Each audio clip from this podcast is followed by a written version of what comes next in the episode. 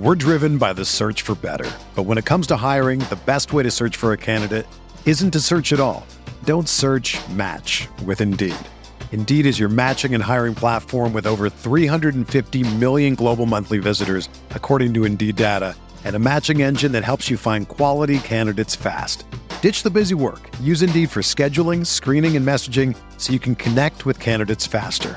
Leveraging over one hundred forty million qualifications and preferences every day, Indeed's matching engine is constantly learning from your preferences. So the more you use Indeed, the better it gets.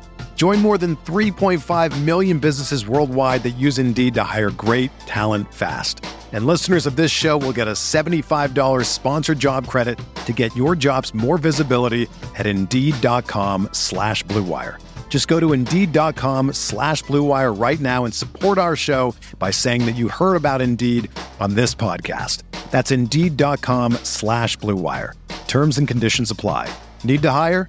You need Indeed. This podcast episode is brought to you by Coors Light. These days, everything is go, go, go. It's nonstop hustle all the time. Work, friends, family expect you to be on twenty-four seven. Well, sometimes you just need to reach for a Coors Light because it's made to chill. Coors Light is cold lagered, cold filtered, and cold packaged. It's as crisp and refreshing as the Colorado Rockies. It is literally made to chill. Coors Light is the one I choose when I need to unwind. So when you want to hit reset, reach for the beer that's made to chill. Get Coors Light in the new look delivered straight to your door with Drizzly or Instacart. Celebrate responsibly. Coors Brewing Company, Golden, Colorado. Support for this podcast comes from U S. Bank. U S. Bank wants to know how you reward yourself because they have cards that make every day more rewarding. Are you a points hoarder, cashback guru, low intro A P R lover? With U S. Bank, it's up to you because they have the cards to fit your lifestyle. So earn more whether you're shopping at a gas station or grocery store, even while planning a staycation. Learn more at usbank.com slash credit card.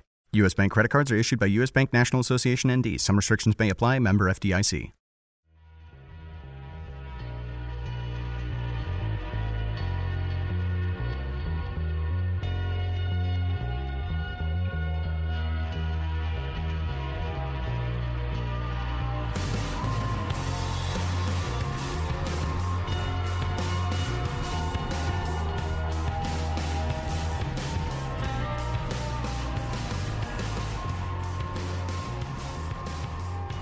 Welcome to the RotoWire Fantasy Football Podcast. Derek Van Riper here with Nick Whalen. If you like this podcast, cool. I'm glad you do. Uh, leave us a review on iTunes or Stitcher. We'd greatly appreciate that. Uh, it's been a, a, a trying weekend for, for one Nick Whalen. Uh, the Jags, yet again, falling, this time in Buffalo. I don't even know where to begin with them. I mean, Blake Bortles shootout was just awful. He ran really well, though. Maybe he should yeah. just move to running back. Yeah, I mean, that's possible. Uh, they've talked about it, I would think. Uh, but, yeah, like you said, thirteen of twenty-six through the air, uh, an aerial assault, you might say, uh, one hundred twenty-six yards. Did have two touchdowns. He had a really, really nice throw, actually, to Marquise Lee over the middle, something that we haven't really seen much of from Blake Bortles, kind of a throw-it-to-the-spot type of throw, the, the ones that he's really struggled with, you know, like a quarterback the, the, throw. The ones, the ones that N F L quarterbacks right. can make on right. a regular basis. True, exactly. Uh, something that we haven't seen from him again uh, much this season. And I mean, this was a back and forth game. The Bills, this is a tough Bills team, Derek. They're six and five. Uh, you know, Jacksonville going to Buffalo, a tough place to win, a place where I believe the Patriots have already lost this year. So if you think about it like that, right? The Jacoby um, Brissett led Patriots lost there. I mean, Jacoby Brissett, Blake Bortles. Would you trade Bortles straight up for Brissett? No, but I'd think about it. You'd at least, I would think about it. You'd at least um, like, review well, the paperwork. I don't know if Brissett, I mean, we, Brissett kind of ran wild for a couple games there. I don't know if he had that long run against the Bills. I don't think it was against the Bills. Texans, maybe. Uh, but Bortles ran for eighty-one yards in this one. I mean, the, the Jaguars' ground game is back. one hundred eighty-three yards as a team. Chris Ivory ran well until getting hurt. Uh, I think kind of late in the second quarter he went out of this game. That's what he does. He gets hurt. Denard Robinson kind of took over from there. Uh, T J Yeldon had six carries, but it, uh, Robinson had thirteen carries in this game, and it's not like it was a garbage time situation and they just wanted to rest Yeldon or anything like that. I mean, I, I don't know if Yeldon's in some sort of doghouse. I feel like everybody should be in the doghouse on this team. Um, but, team but is Denard, a doghouse. Denard Robinson coming out of nowhere to carry the ball thirteen times was was very surprising. And, of course, none of those carries went for more than nine yards. If you had found a prop bet in some back alley in Vegas that would have given you some odds on Denard Robinson having more yards from scrimmage in this game than Allen Robinson, you'd be a happy, happy man today, assuming that you yeah, made it out of that back alley. Yeah, if you're taking those Robinson props, as, as I'm sure a lot of people are. Uh, the old back alley Robinson props. Yeah, but I mean, I'm glad we're starting with the Jags just to get this out of the way. I mean, it's it's to the point now. They're mathematically eliminated um, from the playoffs, which it seemed like it should have. I mean, they were mathematically eliminated in my mind like in like week four. Um, so now it's just starting to look ahead to the draft. And luckily there's a lot of really exciting players in college football that I'm, I'm starting to turn my attention that direction. Sure, yeah. Jags two and nine. Um, it's it's not That's a good time. Probably the best two-win team in the N F L, though. Maybe the best two-win team we've ever seen. That's Maybe. Possibly. I mean, these last few weeks, they've almost won like three times. Well, they sacked Tyrod Taylor five times, yeah. So you got that going for you. For a lot of this game. Uh, Jackson played really well. Yannick yeah, Ngakoue played well. It's, those are encouraging signs, but Tyrod Taylor, nine point two yards per attempt. Jeez. LaShawn McCoy had one hundred yards on the ground, one hundred three to be exact. seventy-five of those, I think, came on one carry. Second play of the second half. Sometimes it's all you need. Sammy Watkins had a sixty-two-yard yep. reception, three for eighty on three targets. It was mostly just big plays it that really killed the was. Jags. The first half, Buffalo couldn't do anything. I mean, this was this was a, a seven six game at the half. The Bills scored, uh, you know, just before halftime, and then were unable to hit the extra point. But yeah, the second half was just you know kind of big play after big play for the Bills. There was a. Uh, Some questionable uh, pass interference calls on the Jacksonville secondary, but but at the same time, I mean, like it's a it's a fairly you know untested unit, I guess. You know, Jalen Ramsey, for as many big plays as he makes, you know, still has uh, those lapses, and, and I think Buffalo was able to to take advantage of that. But just an ugly game overall. I mean, a, a combined, I mean, they barely, I don't even think they broke three hundred yards combined passing. No, uh, but Justin Hunter scored again. He has seven catches this year. Four of them have been touchdowns. Yeah. Touchdown machine, Justin Hunter. You can't really stop him. You just hope to contain him. Mm-hmm. That's as much as you can do uh, against Justin Hunter. Uh, I had to go Jags before Jersey's seen this weekend. Uh, right. Also, notice you snapped me uh, another brown box of what was Cool Light. It just comes in a cardboard tray. Right. They don't even. They're minimizing their uh, packaging expense. There's not even ink on there. No. It's just a you could put anything in that. It's just it's just like a general cardboard tray, you know, something that you would keep like strawberries in if you're going to a farmer's market, like that type of thing. Yeah, you could probably um, get uh, four quarts of strawberries in one of those. Yeah, yeah, easily. So yeah, I went back to the Cool Light well. Um, Why did you downgrade from hams? Uh, well, you see, I'd, I'd been home this past week, and I'd had plenty of hams. The where the hams thing all started was back home. There's a bar that, that does dollar hams, and you know, I'd been to that that. place a couple times during the week, kind of had my fill, hmm. uh, which I never really thought was possible. So I just kind of had to mix it up, and, and I'm glad I did. Jersey scene this weekend, though? Not much. Bad Jersey um, weekend? Well, you got to think. I mean, I was I was back home until early Saturday, um, so I really only had one day to, to scout things out. Uh, didn't really leave the house much yesterday watching all the football games. Uh, didn't really see any jerseys. Now that I think about it, I mean, I would have told you. Usually, I'll usually I'll alert you right away. Yeah, you do. You do a good job notifying me when that happens. I, I was at Farm and Fleet. Fleet I had to, Farm. I, no, it's Farm and Fleet here. It's Fleet Farm where you're from, right, but it's, it's Farm Fleet and Fleet Farm. In this part of the state. I had to return a car battery. That was sure. exciting. Had to you know recycle it's that. One of my favorite things to return. Take care of the environment. You get the core charge back, so you yeah. get some money back. Uh, almost bought a Badgers camo winter hat. I don't hunt, sure, but I figured it'd be useful if I needed to like hide outside. Yeah. Uh, it also had like a nice like rain-resistant fabric to it, very oh, warm. Yeah. So no, you don't have to explain anything to me. I, I think hunting clothes are actually like good outdoor clothes because if you're going to sit in a tree for ten hours in the cold, you probably want to be somewhat comfortable mm. doing it. So I, I may have overlooked uh, hunting apparel as part of the wardrobe. Uh, to this point, so we'll have to figure that out. I didn't really see any jerseys either. I was at Farm and Fleet. I was at Costco. Farm and Fleet's not going to be a Jersey Central type of place. It, no, it's not. You know, Farm and Fleet's the kind of place where neighbors in a small town bump into each other and have thirty-minute right. conversations in the grilling section. Yeah. Well, if you see a jersey there, it's going to be like a, a Mark Chmura or like a Santana Dodson. You know, so a, a jersey that was bought in like nineteen ninety-seven and that person has just worn it every Sunday. Right. Well, the Chimura jerseys in Madison don't happen as much, but I think in the rest of the state, they, they've popped back up again. Yeah, they're becoming like ironic now. For a while there, it was like, oh, Chimura is actually a good player. I'm going to buy his jersey. Then it was, oh, man, can't really wear this. But it's been long enough. Like the statute of limitations on Mark Chimura being like kind of a creep is, is starting to wear off. He's still a creep, though. Like it's it's it's weird that people are just, well, yeah, I just got this old Chimura jersey. I yeah. just, I don't know. It's been in the closet for fifteen years. Well, it's years. almost like wearing, you know, like, like I, I kind of want a Gilbert Arenas jersey. And it's like Gilbert Arenas in recent years has kind of revealed himself to be a little bit of a crazy guy. Um, but that kind of enhances the jersey, I think. Well, bringing a gun to the locker room, like that kind of crazy doesn't bother me the same way that, you know, crimes against other people that are sexual yeah. in nature. Like he didn't that's, shoot the gun. Hey. Well, he didn't shoot it. He just brought it. Yeah, I, I didn't. I'm just saying, like, like that that brand of crazy, like that's that's whatever. You want to you want to support that? That's right. Fine. But Chewy, no, never. Um, all right, let's move back on to this slate because, well, we got to get through it. Mm-hmm. Falcons Cardinals. Uh, this game was supposed to be close, and it wasn't. And Arizona's kind of a bad team on the road, and Atlanta's good, so there's no shame in losing to the Falcons. But uh, they got doubled up, thirty-eight nineteen. You know, the Cardinals, other than David Johnson, really didn't have much going offensively whatsoever. They're kind of like the Packers to me in some ways. Not maybe in the same flaws, I guess, but it's they're just one of those teams that every week you can kind of talk yourself into still liking them. Um, you know, they'll show flashes every now and then, and you'll say, like, okay, this is why this team, I mean, what were they, third best Super Bowl odds to start the year? Definitely top three or four.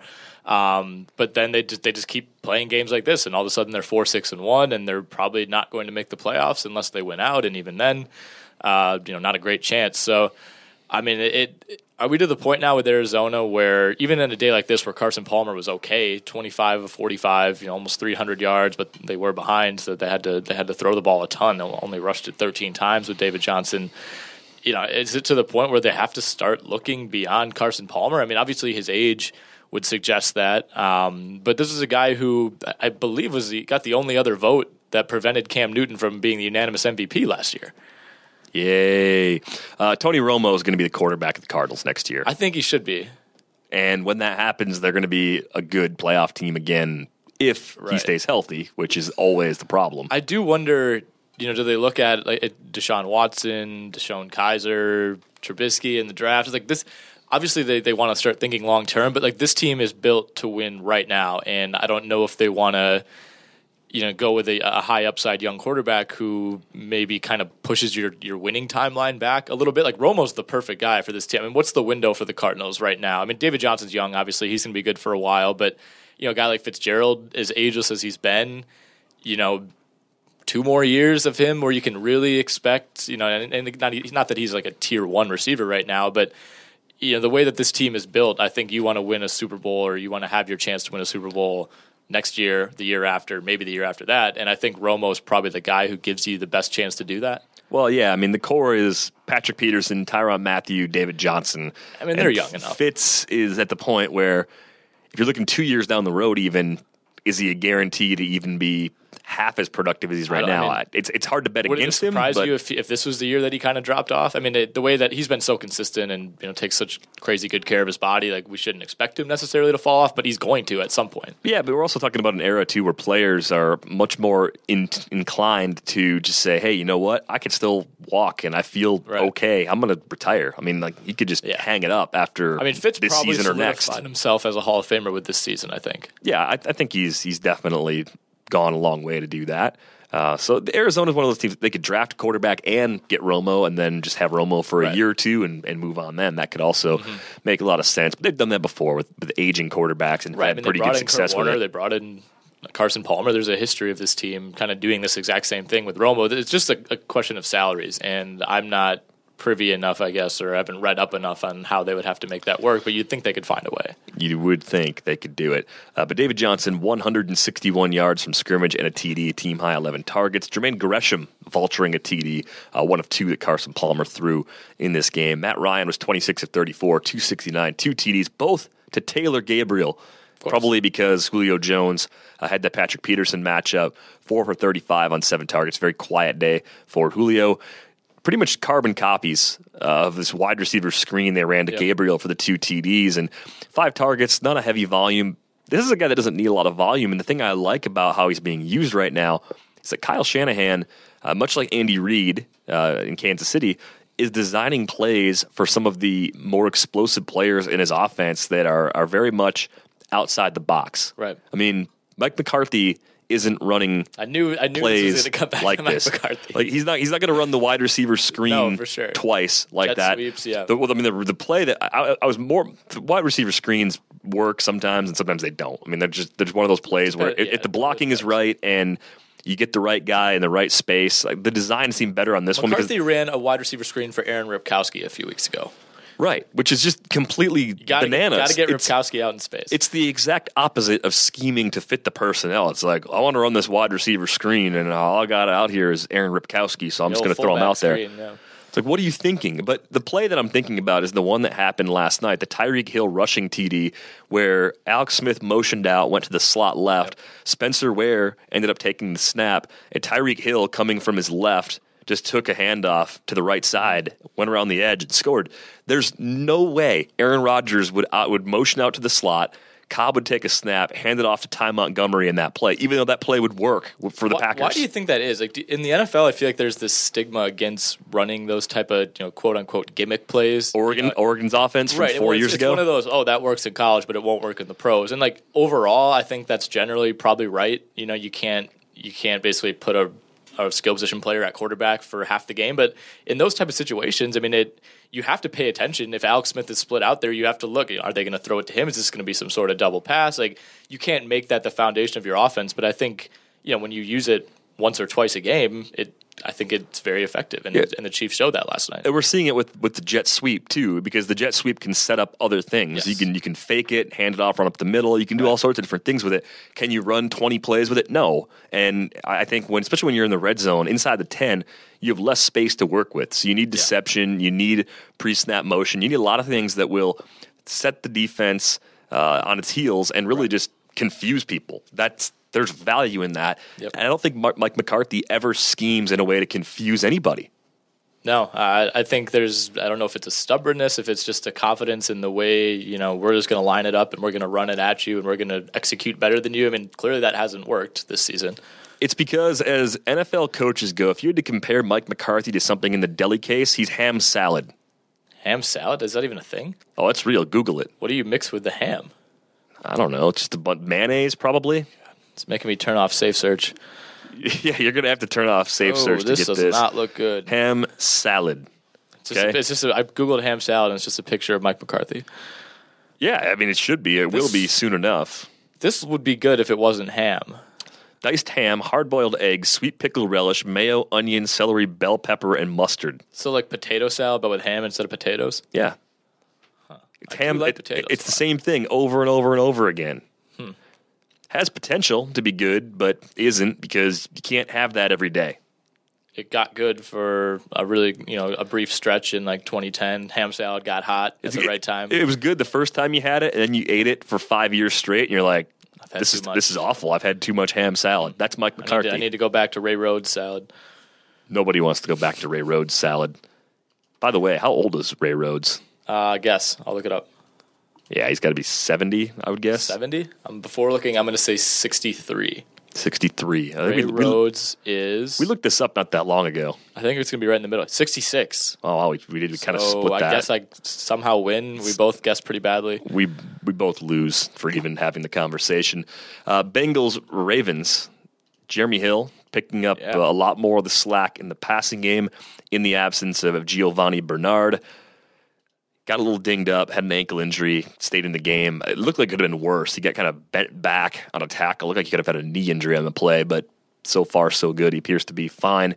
Uh, Rex Burkhead is the next man up, just in case you're wondering, in Cincinnati. Tyler Eifert, five for sixty-eight and a score on a team high, eleven targets. Andy Dalton lost two fumbles in this game.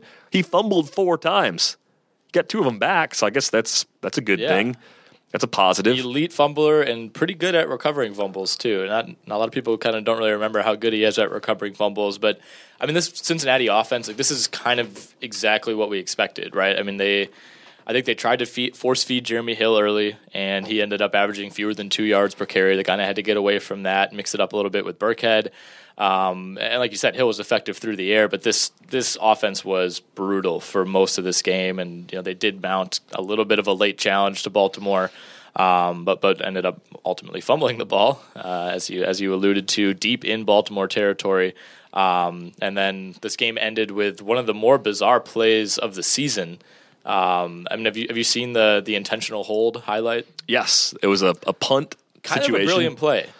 Kind of a loophole, though. I don't see a, why that like, that shouldn't have worked, right? Like, shouldn't have shouldn't the Bengals have like accept been able to accept that penalty and then have at least like an on time down or something? Yeah, it's kind of tricky. The game can't end on an offensive penalty, or can end on an offense penalty. Yeah. That's very weird. The competition committee will probably close that loophole. Yeah. Yeah, that was odd. I guess if you look at it the other way, like say Baltimore did that, and you know they would never do this obviously, but if they were down and did that, and then that would be a way to like extend the game and get an on time down, you know, to commit a penalty like that to maybe avoid a sack. Like I, I don't know. I, I I tried to kind of read through the rule book and figure that one out, but probably not a situation we're going to be encountering all that often. Well, if time expired and they declined the penalty, then the game would just be over. Yeah. If they were losing, like if, if the opposing team declined the penalty, the right. game would just end. So. Wouldn't be sure. a thing. Uh, Kenneth Dixon, Terrence West, thirteen carries apiece, forty-nine and forty-eight yards on the ground, respectively. So very little separating the two backs, but fifty-fifty timeshare based on touches. Mike Wallace, pretty quiet in this one, as was Steve Smith. four for twenty on four targets for Smith, three for fifty-seven on four targets for Mike Wallace. Baltimore was one of those teams that are, they're really boring what they hang yes, around. They I mean, the most exciting player they've got right now putting up points is Justin Tucker. three fifty-yard field goals in the first half. No yeah. one's ever done it before. Unbelievable stuff from him. Uh, they still have Devin Hester, too, which, surprise, he's one, still in the league, two, on the Ravens. Um, he's probably their most exciting player right Ooh. now. But like you said, they're they're quietly effective. I mean, they're six and five. They... Uh, I mean, they currently hold the tiebreak over Pittsburgh. I, I still think the Steelers probably take this division, um, but, I mean, it's going to come down to the end. Yep, I think the Steelers are a slightly better team, even still. Uh, moving on to the Titans and Bears. Bears almost won this game late. Josh Bellamy dropped what would have been a, a go-ahead T D catch. Brutal drops down the stretch. Marcus Wilson had one before that. Wilson had one hundred twenty-five yards and a score, eight catches on eleven targets.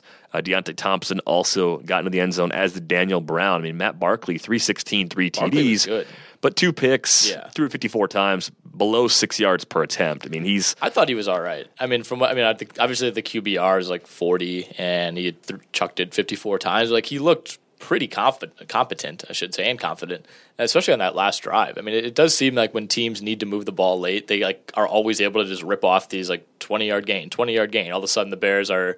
I mean, they had four chances from what the seven-yard line to get it in, and that's where the first or that the second drop occurred. Um, and there was a, there was really a drop on that last play too. And you, in real time, it looked like the Tennessee defender, you know, was able to get a hand on what was a low pass from Barkley, but he put it right where it needed to be. Uh, and ended up bouncing off the chest of uh, I forget who, but I mean he looked all right. Tennessee, we think, might be kind of a good team sometimes, and Chicago was right there with them for, for a lot of the second half. If the Texans and Colts, uh, if it plays out the right way, it could all be six and six after the Titans bye in Week thirteen. Titans right. at six and six, three and three on the road, three and three at home. Uh, Derrick Henry, the better back of the two, efficiency-wise, seven and a half yards per carry, eight for sixty, and a score. DeMarco Murray, seventeen carries, forty-three yards, only two and a half yards a pop. A quiet game from him. Pretty rare to see that. Delanie Walker, three for fifty and a score on four targets. Rashard Matthews, three for sixty-four and a score on seven targets.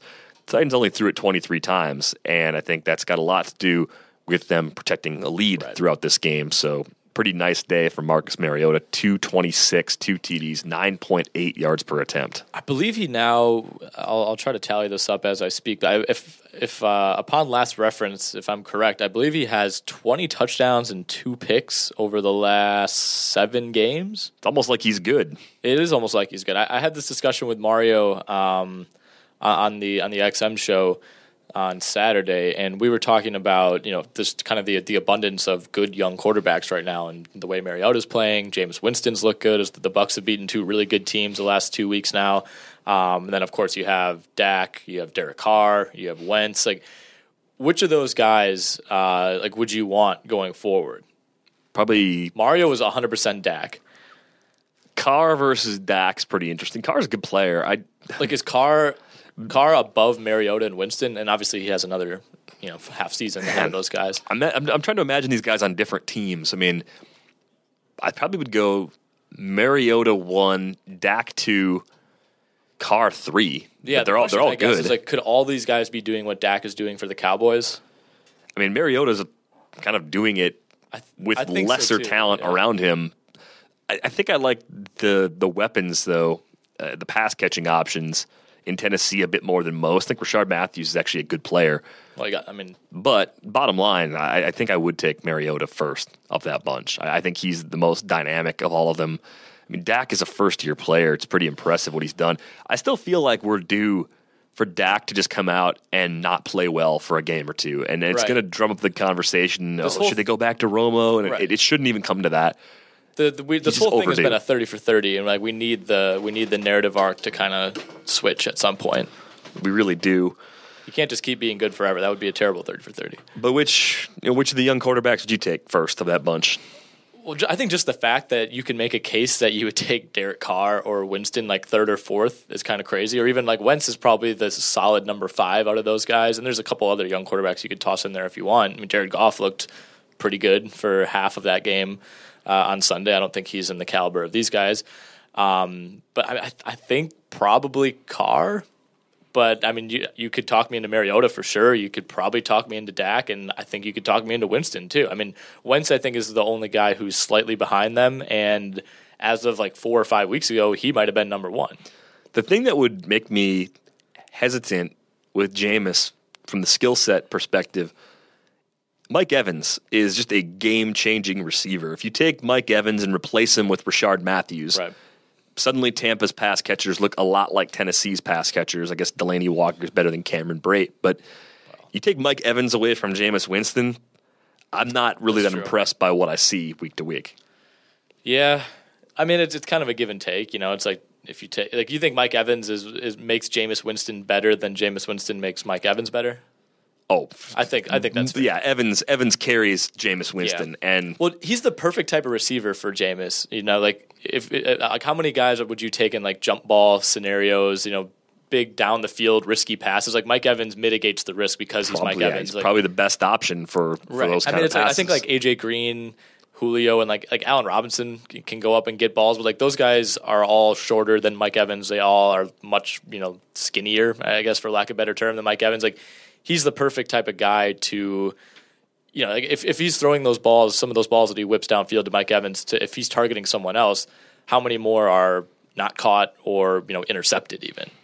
Yeah, that's, that's a fair point. So, yeah, I think basically I just, I'm saying you're right. I mean, Evans is just a game-changing receiver, and it's hard to grade Winston fairly because of it. Uh, Giants going on the road to Cleveland and getting a win. Shocker. Shocking. Uh, Giants are eight and three. That That's kind of surprising. Browns oh and twelve.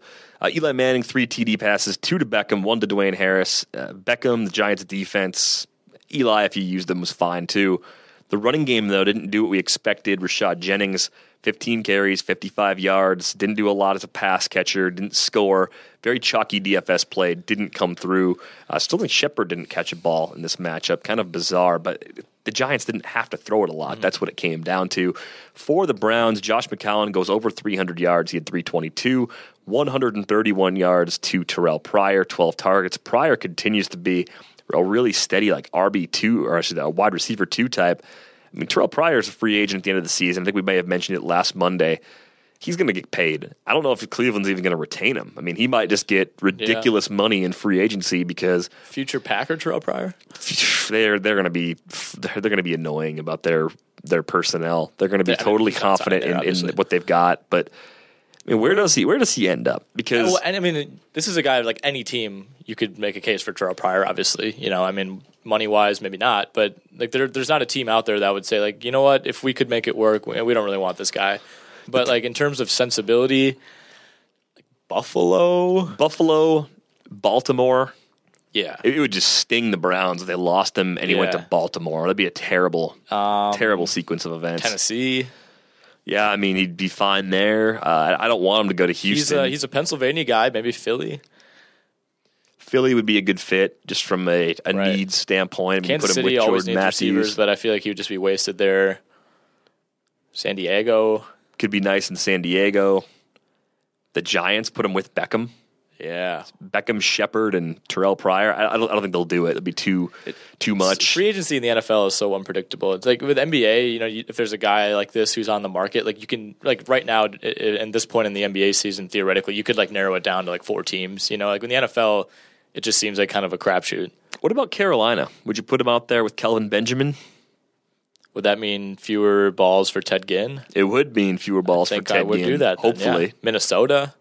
Yeah, you put him I, out there I with mean, like Diggs. You said, we could, you can name fifteen teams that are like, oh, they don't have that many good receivers. They could use this guy.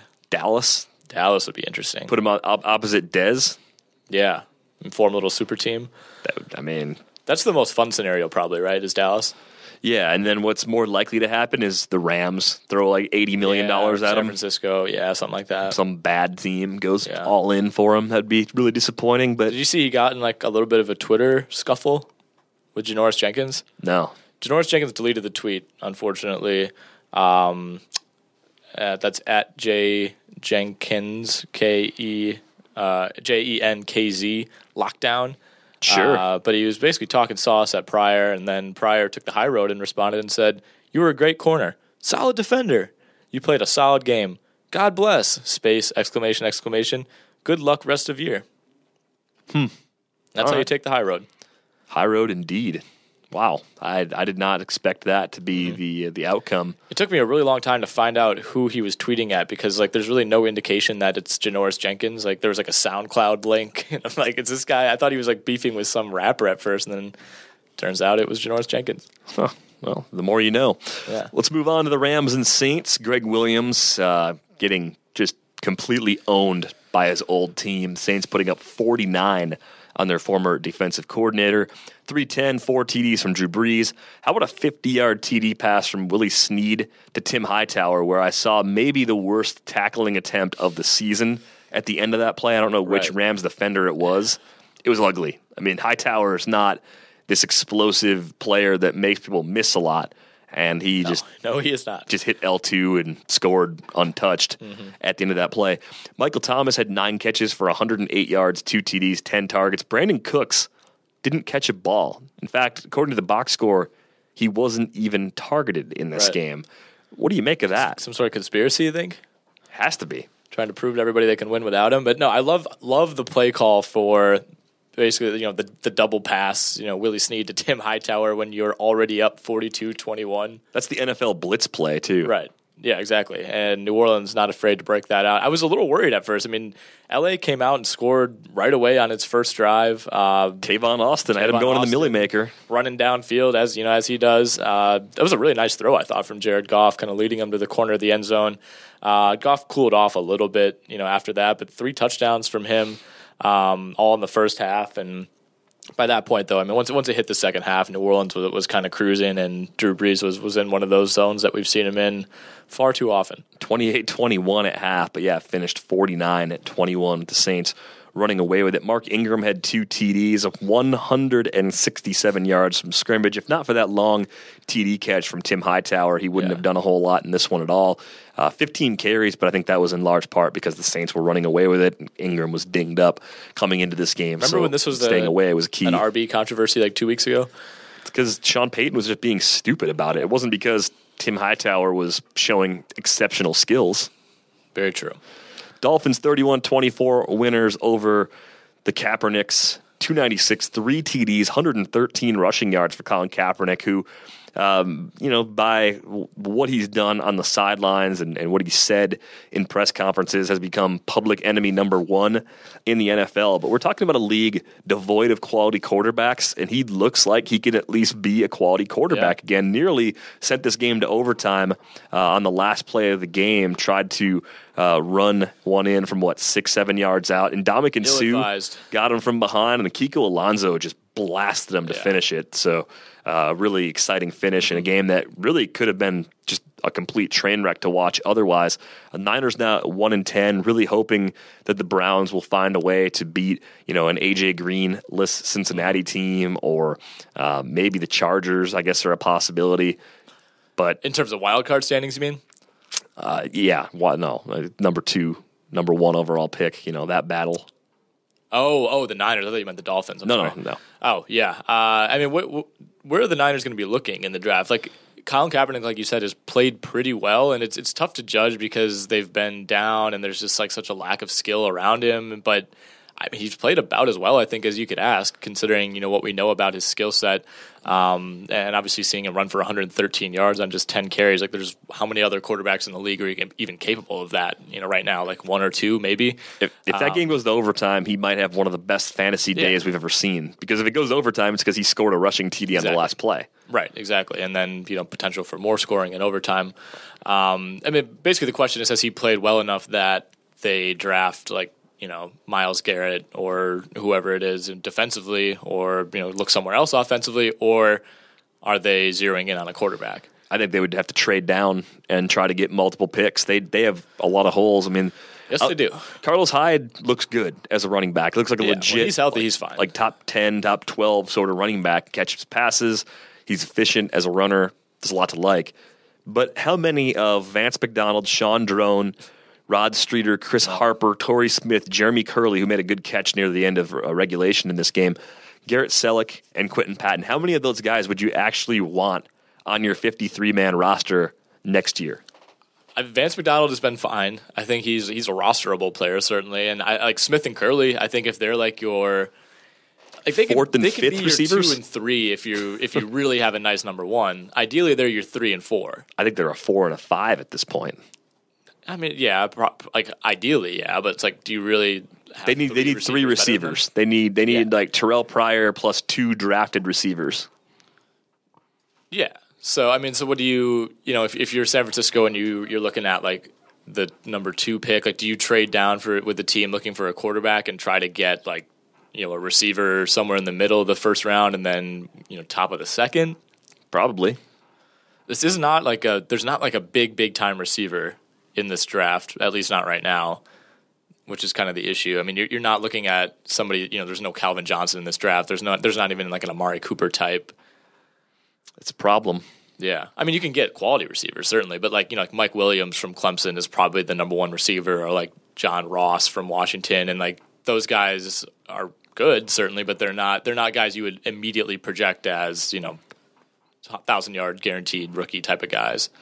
Yeah, so maybe it comes down to the Niners having to sign Terrell Pryor, yeah. retain Colin Kaepernick. Look, look forward to that, Niners fans. Convince and then, Calvin Johnson to come out of retirement. And then also just go heavy defensively in the draft and, and wait another year to get right. some of those other offensive get pieces Jabril that are Peppers, needed. Maybe give him a look at receiver. Who knows? Yeah, yeah, you never know. Get Jabril Peppers indeed. Chargers-Texans. Uh, Lamar Miller may have tweaked his ankle in this one. Tyrell Williams left with a fourth quarter shoulder injury. I should have mentioned before, Devontae Parker uh, may have suffered a back injury in that Niners-Dolphins game. Uh, he did not score. Kenny Stills, Deion Sims. He's good for one like, ridiculous catch per game, though. Yeah, he, I think he I got like hurt on a, a non-catch, wish, too, yeah. so he almost had a T D added on. Uh, but it was Leonte Carew, Deion Sims, and Kenny Stills catching T D passes from Ryan Tannehill. And Jay Ajayi only had forty-five yards against a, a weak San Francisco run mm. defense. Did score, at least. I saw Vlad said he was, what, like thirty-five percent owned or something? And Really, daily. really choked. Because San Francisco's been that much worse than other run defenses. This is the second time in a couple weeks we've seen this, though. Like, David Johnson was the same way a few weeks ago, and what did he rush for? I don't even know if he got to, like, seventy yards. Yeah, but I think he piled up some yardage in the passing yeah, game or something to offset it. Uh, but Chargers-Texans, Chargers getting a road win. Houston losing for the first time at home. I mean, they're going to lose a lot at home right. because I was shocked that Brock's not good. No, they're they're they're just bad. Like, they are just, bad. They're a bad team because their quarterback's bad, and mm-hmm. Lamar Miller being hurt is not going to help. We'll see if his ankle injury keeps him out of action uh, in Week thirteen. Dontrell Inman, six for one nineteen and a score on six targets. Williams, who I mentioned got hurt, eight for seventy and a score on fourteen targets before he left. Hunter Henry, two for twenty and a score. Melvin Gordon, seventeen carries, seventy yards, uh, four for nineteen as a pass catcher. Phillip Rivers, two forty-two through the air, three T Ds. Nice performance from him. If Tyrell Williams is forced to miss some time, Dontrell Inman is a really interesting waiver pickup because he's been in this system now for three years.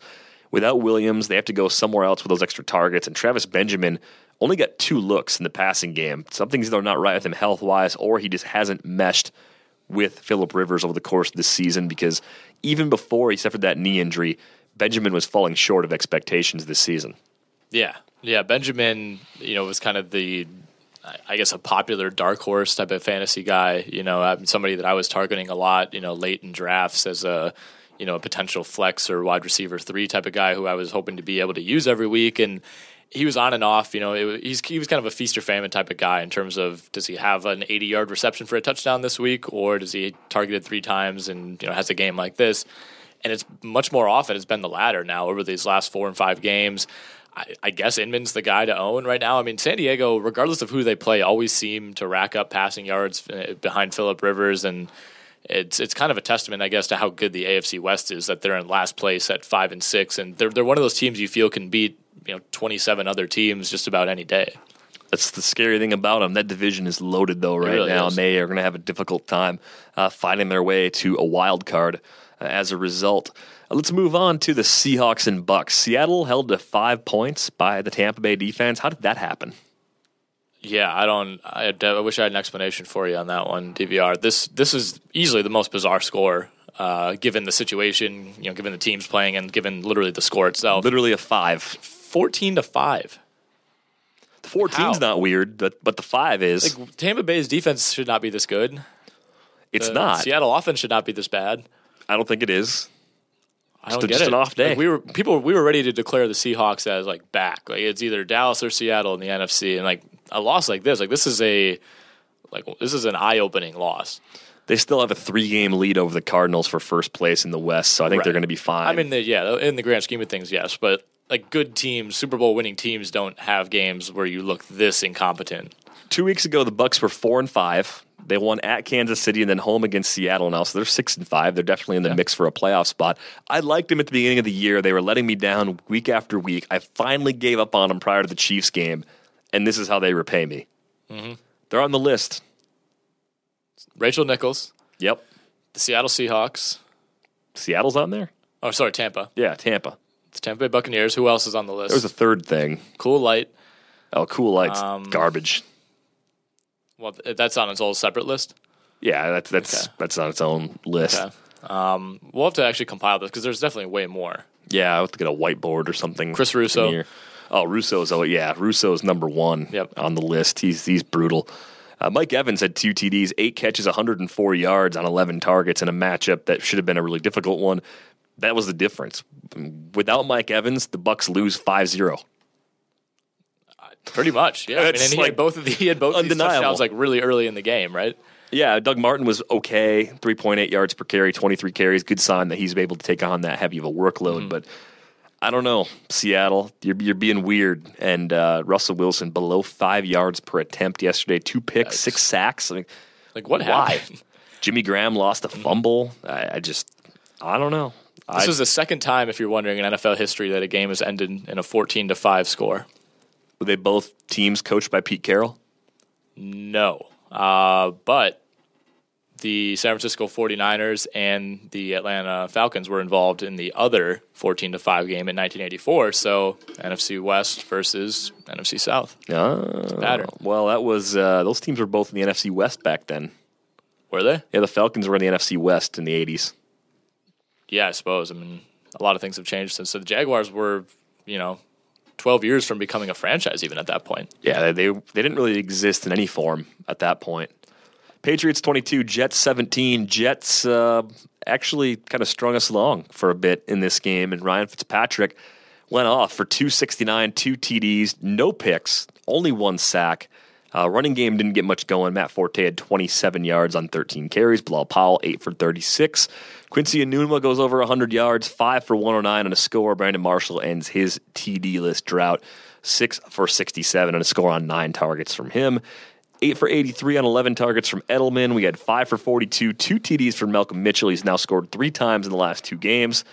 Is he a viable wide receiver three right now? Yes. I mean, the way he's being used. He's also one of those guys that it wouldn't surprise you if he goes out and has like one target and no catches next week, because that's how things work in New England. But I mean, we got to give a shout out to Kevin Payne, who is who is high on Malcolm Mitchell. He was recommending him all over this week, and, and obviously that paid off. But weird game from New England. Didn't didn't really look like themselves for a lot of this one. Brady had to throw the ball probably more than they would have liked. Didn't look all that great. Um, took a couple hits. Wasn't sacked at all, um, but but did take more hits than, than you're used to seeing with him. Uh, but, I mean, a win's a win when you're in New England and, and when you're going on the road in the division. Yeah, Gronk left this game early with a back injury. He did not catch a pass prior to exiting. I didn't use him Uh, in all but one league. I played him in my home league because Julius Thomas was not going to play for the Jags, so it was Gronk or waiver wire. Uh, I, I didn't play him in the Stopa League, a two-tight end league, because I was mm-hmm.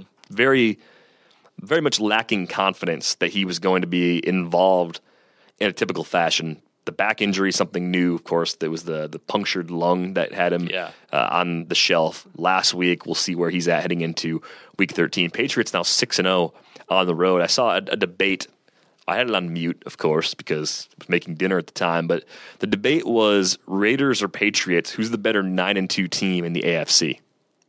Crazy that that's a debate. Um, I mean, these last few weeks, it seemed maybe like Oakland. Okay, but let's. Uh, let's but just, I think it's still New England. Let's just go. Let's just use like the the Madden. What are the Madden categories? Like coaching is one of them, right? Uh, it's you just like offense, defense, special teams. Oh, offense, yes. defense, special teams. Maybe, maybe coaching is the is not yeah. one. But let's just, let's start with coaching. Okay. Belichick Raiders barely over I'm Del Rio. Very close. Belichick there. Yep. The wily Jack Del Rio has closed the gap. Quarterback. Um, still the Patriots. Still Patriots. Uh, running running game. Patriots. Patriots again. I'd take Blunt over Latavius Murray. Uh, pass catchers, Oakland. Oakland when Gronk's not playing. Oh, right, yeah. When Gronk is playing, New England. Is Gronk that good? I mean, like, Oakland, if Gronk's number one in those hierarchies, like, Oakland might have the next two and then down to Bennett. I mean, Oakland, uh, New England has the, the tight end advantage by far, but Oakland, I think, has the wide receiver advantage by a pretty good margin. The funny thing is, with with Rob Gronkowski, owning him's been a miserable experience. I've said as much before. He's down to twelve point one fantasy points per game in the eight games he's played this season in full-point P P R leagues. For his career, what a bum.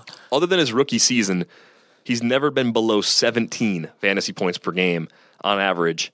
And I saw this this happening yesterday. I think it was uh, it was Ray Flowers, one of the industry guys on, on SiriusXM, just saying that that Gronk stinks. It's like owning owning Gronk stinks. That's the problem. Yes. Gronk is literally the best tight end ever. He, he's a better player. Kyle Brady, but yes. He, well, yeah, okay. We're, I, I thought I thought we just knew Kyle Brady was better. But I, if your choices are even Tony Gonzalez, Gates at his peak, or a healthy Gronk, yeah. you're taking Gronk. Like oh, of course, yeah. you would take Gronk because he is he's got more big playability even than those guys. Those, those there's, are, not, there's not a tight end who's ever really had this kind of big playability. I, I guess Jimmy Graham, but there was also a fight at one point to consider him a receiver. Yeah, so Gronk for me is even better than Gonzalez and Gates, yeah. and those guys are outstanding. So to even suggest that Gronk is anything less than a great player is completely insane. fourteen point two yards per target this year. That's bananas. Yeah. That, that's, that's just off the charts high. And if you think about the games he's played, week three he came back. He played fourteen snaps. Right. He wasn't healthy. We we thought he might he be. He hasn't been really healthy all year. He was healthy, I think, between week five and through week ten when he suffered the punctured lung. Those those games, those those those games, he was healthy. Five seven four five three for the catch volume. Snaps fifty or more in all those games. one hundred yards three times. ninety-three yards one of the times he right. didn't get it. Three T Ds. I mean, what what, what are we for a tight end? Like hundred yard games. Uh, it, it's judged differently if you're a tight end, yeah, you know, like, and if, compared it, to a receiver. And again, I'm not I'm not trying to, to pick at Ray, but I, I don't, other people have had these take on Gronk too, and I I don't I don't get it. Like I, I he was overdrafted as a first rounder yeah. because he's been hurt. It's just I don't know. It's we didn't realize how hurt he was in draft season, right? Where is he going to go in drafts next year? Is he going to go third round, fourth round? Somebody's going to get a big steal wherever wherever he's going to go. Yeah, I mean, I, I haven't enjoyed the four shares I've I've got this year. Thus far, if he gets back and tears it up weeks fourteen through sixteen in the fantasy playoffs, if you make the playoffs and you have him, and all of a sudden he's good when he needs to be good at the end of the year, all is going to be forgiven. If you're getting him at the three four turn next year, he still has more ability at tight end than any other player at the on the board at the position. Yeah.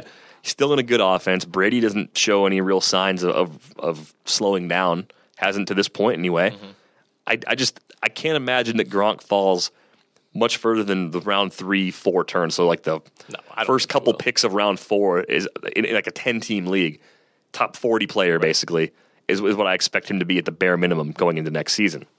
Well, it's the positional scarcity too that makes him so valuable. Like like you said, when he's at his peak, the gulf between him and the number two tight end is so much greater than the number one running back to the number two running back or the number one receiver to the number two receiver. Like he can single-handedly, you know, not maybe not win you your league, but he can he can single-handedly, when he's healthy, you know, keep you in contention every single week because you're going to maybe outscore your opponent's tight end by, you know, ten to fifteen points, you know, ten out of those sixteen games. I mean, Gronk, okay, so Gronk averaged seventeen fantasy points per game last year in full-point P P R leagues. And among receivers, if he were a wide receiver, that would have ranked him fourteenth. That would have put him uh, zero point two points per game behind A J Green as a yeah. wide receiver. You're getting that from the tight end spot. Right. I, I just I, I can't level with the Gronk isn't good or Gronk stinks takes. Gronk Gronk's not a first-round pick. That's fine. That's the take. That's, that's the appropriate yeah. take. All right, we're going to move on to the Chiefs and Broncos. Really exciting finish in this one. Cairo Santos banking one in off the left yeah. upright as time expired in overtime. I mentioned the Tyreek Hill rushing T D. He had a receiving T D and a return touchdown as well. Uh, so a monster game from him if you had him going in season long or in D F S. Emmanuel Sanders also had a big night. And, you know, we were talking about quarterbacks before. Trevor Siemian, at least in flashes, looks like a solid N F L quarterback. I mean, Bortles fan, would you trade Bortles for Trevor Siemian right now? Uh, yeah, I think I would. Um, is that on the table? Do you know something I don't know? I I don't have that on the table, but I, I just wonder, like... Siemian did get a lot of, like, yak help in this game, to be fair, but uh, still, I mean, it was, it was a, a heck of an effort, and he certainly looks more competent and much better coached uh, than, than Blake Bortles does, if you want to make that comparison. That's where it comes um, in, right? Gus Bradley so. and, and Greg Olsen haven't built an offense that... is adjusting right. to Bortles' shortcomings, whereas I feel like the Broncos have at least designed their system to fit what Trevor right. Siemian can do. He's only got seven point four yards per attempt. Look, he's not a, a long-term solution at quarterback for anybody, but can he be the guy for a year or two with a good defense and a good running game? Sure. I, I don't see why not. Okay, so in retrospect, this is an easy answer, but uh, at the time, uh, I'm kind of curious to see what you thought of of the decision by Denver to not go for two and make it a two-possession game. So Benny Fowler catches a pass from Siemian. Not a not a great throw. The, the Chiefs basically brought an all-out blitz on third and two. Denver's at its own twenty-four. And Siemian just kind of you know saw the blitz come in and lofted, lofted up uh, what ended up being a perfect throw, I guess, to Benny Fowler. Horrific coverage on the play. I forget who it was. Somebody at Gaines, I think, who was burned for like eight catches and two hundred plus yards on the night. It was, it was like one of the all-time worst performances by a cornerback. Like he, I don't know if he never saw the ball. Like as Fowler is catching the pass, basically backpedaling because it was such a lot, like a lobbed throw, and looked like it got caught up in the wind. Uh, the cornerback is like looking the other way, never really saw the ball, and Fowler's able to just kind of run unimpeded for seventy plus yards uh, to the end zone. So that put Denver up by seven before the extra point, with three minutes left uh, exactly on the clock. You're at home. Do you are you okay with that decision to to kick the extra point, make it an eight-point game, giving the ball back to Kansas City, or do you go for two there, try to basically ice the game at that point?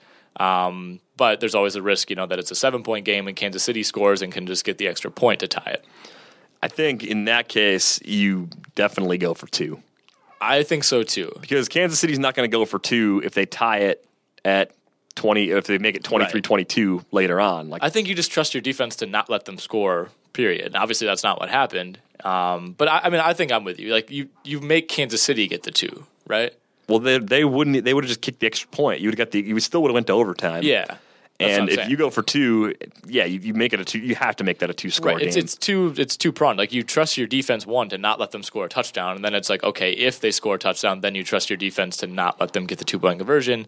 And obviously Denver's defense was not able to do either of those things. I thought Andy Reid might go for it, uh, go for two in the third quarter after the Tyreek Hill rushing yeah. T D, because that put him up uh, fifteen ten. They kicked the extra point. They went up six. I thought they might go for two right. and just make it a seven-point game. Again, it all kind of washed yeah. out just fine. Uh, but yeah, I, I think I think Denver made a mistake not mm-hmm. going for two after the Benny Fowler T D, because if they go twenty-five sixteen, they win That's this over. game in regulation, twenty-five twenty-four most likely, and they're sitting at eight and three. The Chiefs are at seven and four. They're flipped, and that's that could be critically important with regards to maybe a home game in the playoffs or even making the playoffs at all. Yeah, yeah, exactly. This was, uh, I mean, a game that you felt, especially after that Fowler touchdown, all the momentum was, was going Denver's way. It, it just kind of looked like that was going to be the final nail for this the Chiefs defense that had struggled against the pass on the night. Um, but I mean, a hell of a win by the Chiefs, honestly. And I, all of a sudden now, Denver looks a little bit shaky as a as a potential playoff team. I mean, this was this was a team that probably looked like maybe the best in the N F L in week five, week six, and then they've kind of slid a little bit since then. And you know, right now they're they're tied with Miami, I guess, if you want to put it that way, for what would be the second wild card spot, you know, assuming Oakland uh, and Kansas City finish ahead of them. They may only win two of their remaining five games, and nine wins might not be enough. I don't think nine wins is enough. I, I think you need ten to get the wild card in the A F C this year, the second wild card. Well, they're winning next week. At Jacksonville? Yeah. You sure? I lock it in. I've never been more sure of anything in my life. Okay, they go at Tennessee the week after that. Certainly not a layup. They get no. the Patriots at home in uh, week fifteen. Yep. They get the Chiefs again in week sixteen, this time at Arrowhead. I mean, those two teams are very evenly matched. Yep. And then a home game against the Raiders. I mean, they're gonna. The nice thing about this is like they're gonna control their own destiny, because they play the Chiefs and they play the Raiders and they play New England, who, you know, is going to be at least have something to play for at that point. So, but if you were trying to map out expected win total, would you say like two point seven five? Yeah, I think, I mean, they beat the Jags. I think they, they beat one of the Chiefs and the Raiders. They don't beat the Patriots, and they probably beat the Titans. But like that, that Titans game you look at as like a sixty forty win chance maybe. Right, so yeah, about two point seven five right, expected sure. wins. More likely to win three than to win two. Yeah. But not. I wouldn't confidently say they're going to win three. No, and it's like... Yeah, I think you need to win three for sure to to feel good about your playoff chances. All right, well, speaking of playoff chances, the Packers, I think, at the end of last week were at six percent. Might be up just slightly. Haven't looked again since. I'll look after tonight's game to see if it's zero or one or twelve or whatever it's going to be. They need to win the division, right? The way that the N F C East looks? I think that's... Is the N F C East as good as the records behind the Cowboys no, would the, indicate? I mean, statistically, weren't the Giants, in terms of differential, the worst seven-win team ever? I, I think I heard that this past week. I don't trust Ben McAdoo at all. I don't no. like their running game. Their defense is playing well, though, and that was something that earlier in the year I was I was buying into. Chris Liss was rambling on about the Giants back in August, how they had revamped their pass rush, secondary was getting better. And I, I thought he was right. It's taken a bit longer than expected, but they've won six in a row. I mean, they, they're, they're eight and three. I still feel like nobody buys into them. Minnesota still looks flawed. Tampa, Saints. I, I think the Packers are still in the mix for oh, a wild card. They're not getting it, but they're in the mix. They're in the mix for a wild card, because part in part because Arizona's been bad. Like that's helping. Well, like if they win tonight, which is far from a guarantee, against an Eagles team that's the best home defense in the N F L, the Packers would move to five and six. That puts you. You know, how many games behind the Giants? Like three games behind the Giants, two games behind Tampa Bay. You're still two games back in the division. Washington's got a, t- a tiebreaker right, Washington over them. Washington has a tiebreaker over you, and you're a game and a half behind them because of the tie. Like they would need a lot of help, and they would basically need to win out. Well, the way it it, it all breaks down, you get Texans, Seahawks, Bears, Vikings, Eagles. And Lions still? Lions, I think, are week seventeen. I don't know. They they need to schedule the Jaguars a couple more times. Ideally, yes. But I, I don't think they're going to win tonight. I think they're going to lose, and it's going to be the end of their season. I think so, too. And the Fire McCarthy rallying cry will be more than just me quietly sitting there in my living room drinking my Carbon four yeah. growler of Tokyo Sonda by myself. Well, the nice thing is, like, the struggles now have flipped from, okay, the offense can't do anything, Rodgers isn't Rodgers anymore, to the defense is terrible. This is one of the worst defenses we've ever seen. They've allowed more points over the last four games than the Packers have ever allowed over a four-game stretch. The nice thing is you have the Eagles, the Texans, the Seahawks, and the Bears, and the Vikings coming up. Five teams that are not exactly juggernauts offensively. You know, Seattle can be at times, but they can also score five points. uh, against the Buccaneers. So it's like, at least you don't have like the Falcons coming up or the Saints or the Raiders. You know, you have you have teams that struggle offensively that you at least could hope maybe mitigates how bad your defense has been. But that's exactly it right now. At this point, you're just hoping. Yeah, at least they get Seattle at home and Minnesota at home still. So I, I, there's there, there's hope, but it's it's uh, Lambeau is just a dreary atmosphere right now. It it's is. Not, it's, I mean, it's still a big time home field advantage, but it's not like it normally is. A lot of cool light. A lot of I was at the game against the Bears, the last game that they won, which feels like eons ago when it was still warm out. Uh, and even then, it was just this weird atmosphere. Like it, people were, it, it was a convincing Packers win, and like nobody was happy. It wasn't the usual jubilant atmosphere of Lambeau Field. Where they really hurt themselves was the Indianapolis game in particular. That's what started all this. I mean, yeah. if you if you win that game, you're five and five right now. You're in, you're in a spot where you're not feeling horrible, right? But that game just sounded like a disaster from the start. That was the one that really put him into the tailspin.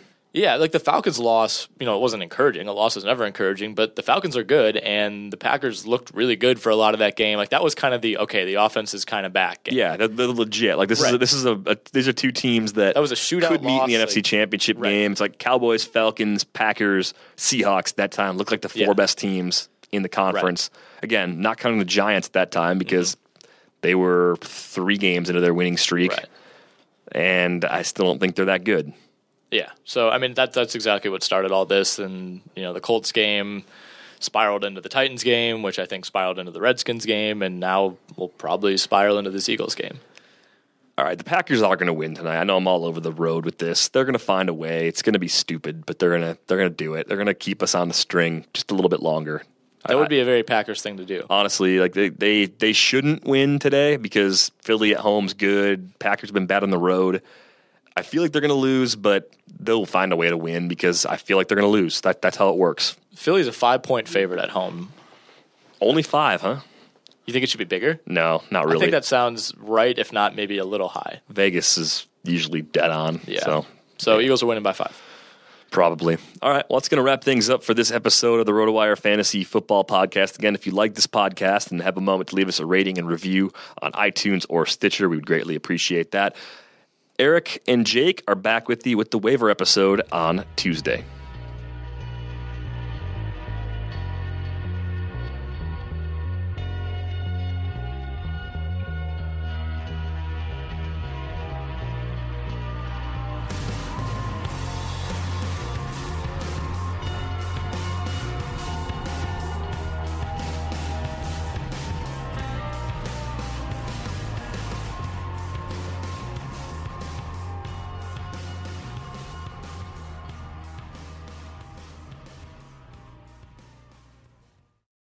Everyone is talking about magnesium. It's all you hear about. But why? What do we know about magnesium? Well, magnesium is the number one mineral that seventy-five percent of Americans are deficient in. If you are a woman over thirty-five, magnesium will help you rediscover balance, energy, and vitality. Magnesium supports more than three hundred enzymatic reactions in your body, including those involved in hormonal balance.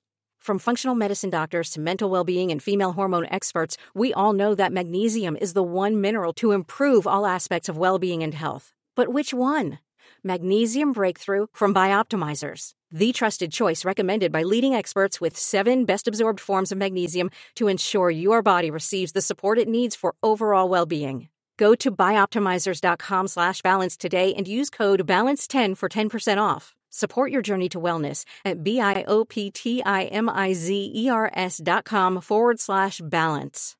Magnesium Breakthrough from Bioptimizers, your foundation to optimal health and vitality.